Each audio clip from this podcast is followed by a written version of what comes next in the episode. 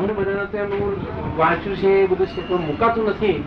એ કે છે મારા પણ મૂકવું જોઈએ એવું બધું વાંચ્યું છે કર્યું છે પણ એ મારા પણ મુકાતું નથી વર્તનમાં નથી.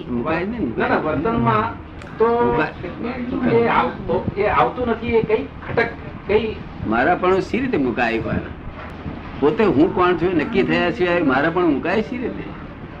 હું કોણ છું એ નક્કી થાય તો મારા પણ મુકાય. આ તો હું જસભાઈ છું અને તમે છો મૂળે જસભાઈ જ મારું છે, ત્યાંથી મારા પણ મૂળ મૂળ જ મૂળ જ બોલવાનું છે. ત્યાંથી મારા પણ સીધ મુકાય. તો પડે ને. તમારે જાતે મૂકવું હોય તો લેવાનો, રસ્તો બતાવી દઉં. તો કાગળ પર કાગળ છે તારી પાસે? પેન છે? તમારે જાતે કરવું હોય, મમતા છોડવું હોય, તો રસ્તો હેલો બતાવી દઉં. જો જાતે છોડવું હોય તો અમે એટલું કહીએ કે separate separate I and my with separator છે અઘરુંમાં કશું? આમાં કશું અઘરું છે? અઘરું તો કશું જ નથી. આચરણ કરવામાં અઘરું અઘરું તો કશું નથી આચરણ કરવાનું અઘરું છે. આચરણમાં મૂકવાનું અઘરું છે આચરણ કરવાનું. ના સેપરેટ હું આચરણે મૂકવાનું ના કહું છું. સેપરેટ આઈ માય દાખલો આપું દાખલો આપું. કે આ બોડી માંથી જ બહારનું બીજું સેપરેટ વર્ક કરવાની જરૂર નથી. બહારનું તો આપણે જાણીએ જ છે બધા કે આ મારી બાલકીનું છે, આ મારી બાલકીનું આ બોડીમાં હું આઈ એન્ડ માય એનું સેપરેશન કરવાનું છે. શું? તે પહેલું સેપરેટ કરવા માટે શું કરવું પડે? કે આ માય હેન્ડ બાજુ મૂકી દો. માય હેડ બાજુ મૂકી દો. માય આઈઝ બાજુ મૂકી દો. બાય કાન નાક બાજુ પગ બોડી મારું. પછી આગળ ક્યાં આગળ કઈ જવું પડશે? પછી my mind I am mind કહેતા નથી ને? આઈ એમ માઇન્ડ કહેતા નથી ને? માય માઇન્ડ એ બાજુ મૂકી દો. શું? પછી માય ઇગોઇઝમ એ બાજુએ મૂકી દો. માય મારી બુદ્ધિ. બાજુએ મૂકી દો. મારું ચિત્ત. બાજુએ મૂકી દો. મારું અંતસ્કરણ. બાજુ આમ કરતા કરતા આ એ તમે છો? અને મમતા છૂટી જશે. આયનો આયનો સ્પર્શ અનુભવ થયો તમને? એટલે મમતા છૂટી જાય. છે અઘરુમાં કઈ શું કે છે? તમને ઇન્દ્ર પ્રસાદ અઘરું લાગે છે અમે કશું? લખવા વાંચવાનું અઘરું નથી દાદા પણ આચરણમાં મૂકવાનું અઘરું છે. લખવા વાંચવામાં અઘરું નથી પણ આચરણમાં મૂકવાનું અઘરું છે. આચરણમાં મૂકવાનું જ નથી જાણવાનું જ છે. આ આચરણમાં જે મૂકવા ફરે છે ને લોકો આપણા તે તો ઇગોઇઝમ છે. જાણ્યાનું ફળ જ આચરણ તમે જાણો એકવાર એનું ફળ આચરણમાં આવી મેરે આવે. શું કહ્યું? એટલે જાણ્યાનું ફળ શું? આચરણ. તમને અહીં બે બે સીસી મૂકી હોય અહીંયા આગળ. બયો બયોમાં સફેદ પાવડર હોય. એક એક એક છે તે બહુ સરસ દવા છે. અને એક છે તે પોઈઝન છે. તો દેવ સરખી દેખાય એટલે આપણે છોકરાઓને શું કહેવું પડે? ભાઈ આ સિસ્ટમ કશું બેસો નહીં કોઈ દાડો. આ પોઈઝન છે અને પેલું પેલી સિસ્ટમ લેજો. એમ આપણે કહીએ. ત્યાં છોકરાઓ શું કે? પોઈઝન એટલે શું કે છે? પૂછે કે ના પૂછે? તો આપણે કઈ પોઈઝનથી માણસ મરી જાય. તારે ફરી પાછું પૂછે મરી જવું એટલે શું? તો આપણે કઈ તે દિવસ અહીં કાકા અહીંયા આગળ મરી ગયા હતા અને સાસરી બધી લઈ ગયા હતા. એટલે એને વિચારમાં આવે કે મરી જવું શું છે, એનું ભાન થાય સમજ પડે ને? તો પછી એ અટકી જાય, પછી એ પછી અડે. નહીં, પણ જ્યાં સુધી પોઈઝન શું છે એવું જ્યાં સુધી સમજાય નહીં, ત્યાં સુધી પોઈઝન આખું જગત ખાયા જ કરે છે. પોઈઝન જ ખાય છે અને માની બેઠા છે અમૃત ને સમજ પડે ને? બધી રોંગ બિલીફો છે બધી. અંતરક્લેશ જાય નહીં, ત્યાં સુધી જ્ઞાની પુરુષની વાત સાંભળી જ નથી એને. શું કહ્યું? અંતરક્લેશ જવો જોઈએ, પેલો. આ આય અને માય સેપરેટ કરવામાં કઈ વાંધો આવ્યો છે કઈ આમાં? તમને કેમ લાગે બીજો તો કઈ વાંધો આવે. બીજો તો કઈ વાંધો આવે. સેપરેટ કરીને લાવજો પંદર દાડા પછી આપણે ભેગા થઈશું સેપરેટ કરી પણ શું લખ્યું છે મેં? Separate with separate Separate. શેને સેપરેટ કરશો? આ જેમ દૂધ દૂધને માટે દૂધને દૂધને ને પેલા મલાઈને એમ જુદું ઉપર પાડવું હોય તો સેપરેટર લાવવું પડે છે એ સેપરેટરથી શું પાડે છે દૂધ? એક બાજુ દૂધનું થતું એક મરી જુદી પડે અને સેપરેટ આપણે સેપરેટ ને બીજું નામ નહીં આપ્યું, જે સેપરેટ શબ્દ જ મૂકી દીધો. સેપરેટ સમજ ને? એને સેપરેટ જ કે છે. હવે એવો સેપરેટર અમે જોઈએ કે જે આય જુદી પડી જાય અને માય જુદી પડી જાય. જો હવે સેપરેટર તમારું ચાલે નહીં. એક જ્ઞાની પુરુષ પાસે માગી જવું પડે. કારણ કે તમારા સેપરેટર તમે જાણો ત્યાં સુધી સેપરેટ થાય. સમજ પડે ને? કેટલી તમારી તમારી દ્રષ્ટિમાં એટલું જ તમે માયને જાણો. બીજી બધી તમારી માય જાણો નહીં ને. એટલે પછી અમારું સેપરેટર લઈ જવું પડે. આપણે સમજ આટલું જ બધા માણસ સમજે છે ને મારું મન છે બધું. જરાય છૂટે છે કઈ. એક જરાય મમતા ના છૂટે. તમને થોડી ઘણી મમતા ઓછી થઈ છે હવે? હે? શું કહે હા. થઈ છે. બોનું નહીં થઈ થઈ છે દાદા. હે? થઈ છે. દીપક ઉપરની થઈ ગઈ છે. આ પ્યાલા બધા ફૂટી જાય તો થઈ અસર થાય? આ પ્યાલા બધા ફૂટી જાય તો ના અસર થાય? જરાય ના આ પાંચ પાંચ રૂપિયા નું કેવું કપ છે ને. દીપક ઉપરની નથી રહી ગઈ છે તો પછી દીપક ઉપર નથી રહ્યું? છોકરા પર નથી રહી બીજું કોઈ મૂલ્ય એવી મમતા જવી જોઈએ. મારે કેવું મમતા કેવી જોવી જોઈએ? પોતાનો એકના એક છોકરા પર મમતા જતી રહે એવી મમતા જવી આમ કેમ ચાલે? આ ગપ્પે ગપ્પા નથી. આ તો લોકો એકસો ચુવાળી લોકો જવાબ લાવે છે. એકસો ચુમ્માલીસ જવાબ લાવે છે. પણ પછી લોકો જવાબ ને સમજી જાય, એકસો ચુવાલી બોલે એટલે કે જવા દો, કે આવડે ગયું. પણ અમે એવું ના કરીએ. અમે પૂછીએ ભાઈ એકસો ચુમ્માલીસ છે, કઈ રકમ ગુણી છે ત્યાં તારે ગુણી હોય, ગપ ગુણ્યા ગપ. શું કર્યું હોય? તો બાર બારા બારા ચુવાલો બે રકમો જોઈએ. અગર હોર નવા ચુવાલો બે રકમ જોઈએ, એમને એમ ચાલે. તમે સમજો ને? આ તો ગપ ગુણ્યા ગપ જુઓ, એકસો જુઓ એમ કરીને મૂકી લાયા. પાસ થઈ જાય છે.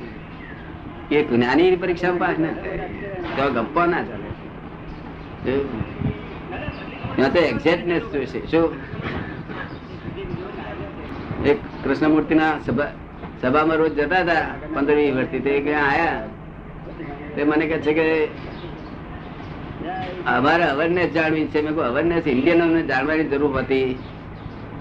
અવેરનેસ એ ફોરેનર્સની છે માટે. છે?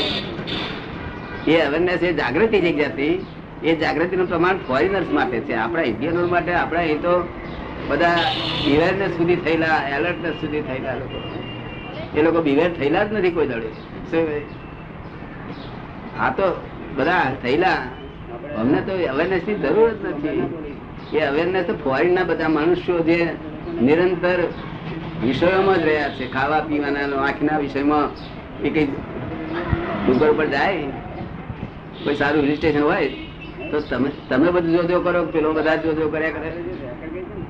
ફોરેનર્સ બધા જોજો કર્યા કરે, તમે જોજો કરો. શું કે અરે ફોરેનર્સ તો જુઓ ને પાછા ફોટા લે લે કરે જુઓ ને ફોટા એનું ખાવા પીવાનું બધું ભૂલી જાય. અને આપણા લોકો તો સર્વિસ કરેલું હોય. જ્યાં જુઓ તો પાણી પથરા ને બધું ઝાડો પાણી પથરા ને ઝાડો, એને કહ્યું એનો હિસાબ જ નહીં એ તો બધું ખોઈ જાય મેરે આખું ખોઈ જાય. સમજ ને? જેમાં આ પતંગી હોય છે ને, તે આ દીવાની અંદર ખોઈ જાય છે. એવી રીતે એ લોકો આ વાંકે દેખાતી વસ્તુ બધે ખોઈ જ જાય. કોને સંભળાતી વસ્તુમાં પોતે ખોઈ જ જાય. શું પડે ને? અને આપણા ખોય નહીં, આપણા આપણે ડેવલપ કરવું છે. આ તો એક કલાકમાં મુક્તિ પાત્ર થાય છે કે એવા જો જ્ઞાની પુરુષ હોય. જો તારે મુક્તિ જોઈએ છે? મુક્તિ જોઈએ છે આ? આ જંજાળો ગમે છે તમને? આ જંજાળો ગમે છે? કેટલી જાતની જંજાળો છે આપણે તો? આ ગ્રહસ્થી ની ગ્રહસ્થીની જંજાળ. ત્યાં આગળ જઈએ તો ત્યાગીઓની જંજાળ. કઈ જંજાળ? છૂટીએ વેલા ત્યાગી શું છે? ત્યાગીની. જંજાળ વહેલું છૂટીએ ત્યાગીની જંજાળ કેફી હોય, કેવી હોય? એટલે બહુ દારૂ ચડેલો હોય. આ જંજાળ છે જંજાળ લાંબી પણ દારૂ ના ઓછો હોય. કેફ ના હોય. કારણ કે કંટ્રોલનું ખોંડ લાવવાની એ લાવવાનું કેફ ઉતરી ગયેલો હોય. અને તો તો હું? એટલે કલયુગમાં ત્યાગી કોઈ ત્યાગી મૂળ માર્ગ પામે જ નહીં. આ કયુગ જે છે મને દુષ્મકાળ કહેવામાં આવે છે. એમાં કોઈ ત્યાગી માર્ગ પામે નહીં. એ સારા કામ પામે જો પણ તો આ તો કેફી થઈ ગયેલા હોય. અમે અમદાવાદ ગયા હતા ચાર પાંચ વર્ષ પર. તે ઉપાશ્રયમાં મહાસત્ય એમને બોલાયા હતા જ્ઞાની પુરુષના દર્શન કરવા માટે. અમે ગયા હતા ત્યાં આગળ. પછી મહારાજ ને દર્શન કરવા હતા મહારાજે આવ્યા હતા પચાસ પિસ્તાળીસ વર્ષના હતા. વાસી સાધુ. આમ પાર્ટી પર બેઠા હતા ને અમે આવી નીચે બેઠા. એટલે પોતે નીચે બેસી ગયા. આ પજુષણો નો વખત મહારાજ નીચે બેસી જાય, એ બહાર વ્યવહારમાં, વિવેકમાં બહુ ખરાબ દેખાય. શું થાય? એટલે મેં કહ્યું મહારાજ, આ શું કર્યું તમે? બેસો તક ના, તમે બેઠા છો નીચે મારાથી ઉપર બેહે કે. અરે, ભાઈ, બેહો ને તમારે, અમે કહીએ છીએ આ તમારો વિનય છે ને, મેં એક શબ્દ કહ્યું તમારો આટલો જ વિનય.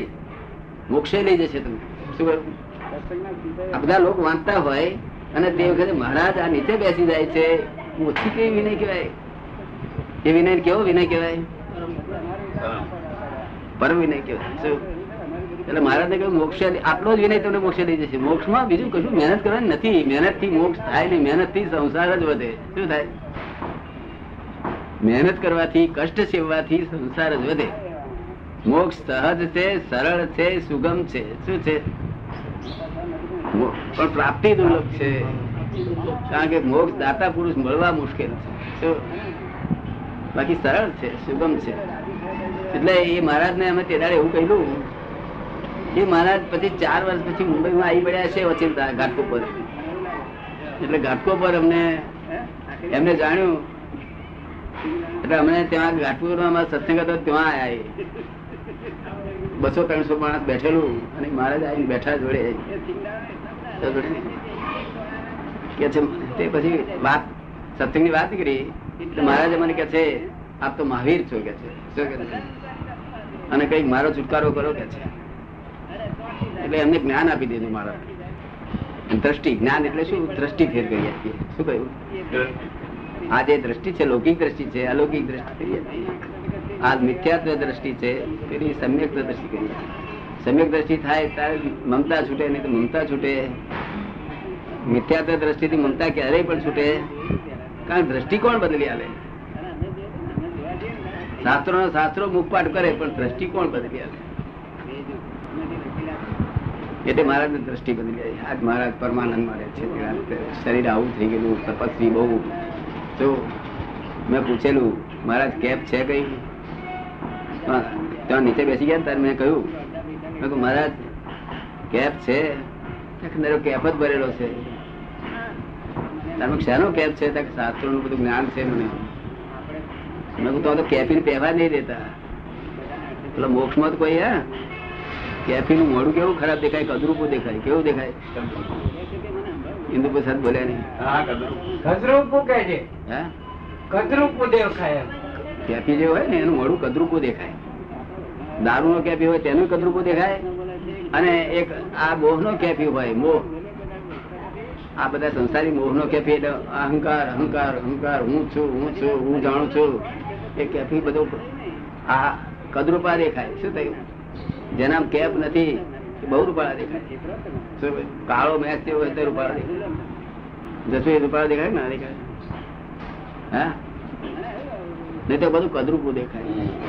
એટલે મહારાજ કે છે, બહુ કેપ છે. તારું મહારાજથી મોક્ષ નથી તો આગળ. કે હું ક્રિયા તો બહુ જ કરું છું કે છે. આમાં કોઈ ક્રિયા મહાવીરની કહેલી નથી તમે કરતા. માવી ની? કહેલી જો ક્રિયા કરો તો એનો કેપ ચડે જ નહીં. આ તમને કેપ ચડ્યો છે, માટે જ માવીની ક્રિયા કહેલી ક્રિયા નો યાર.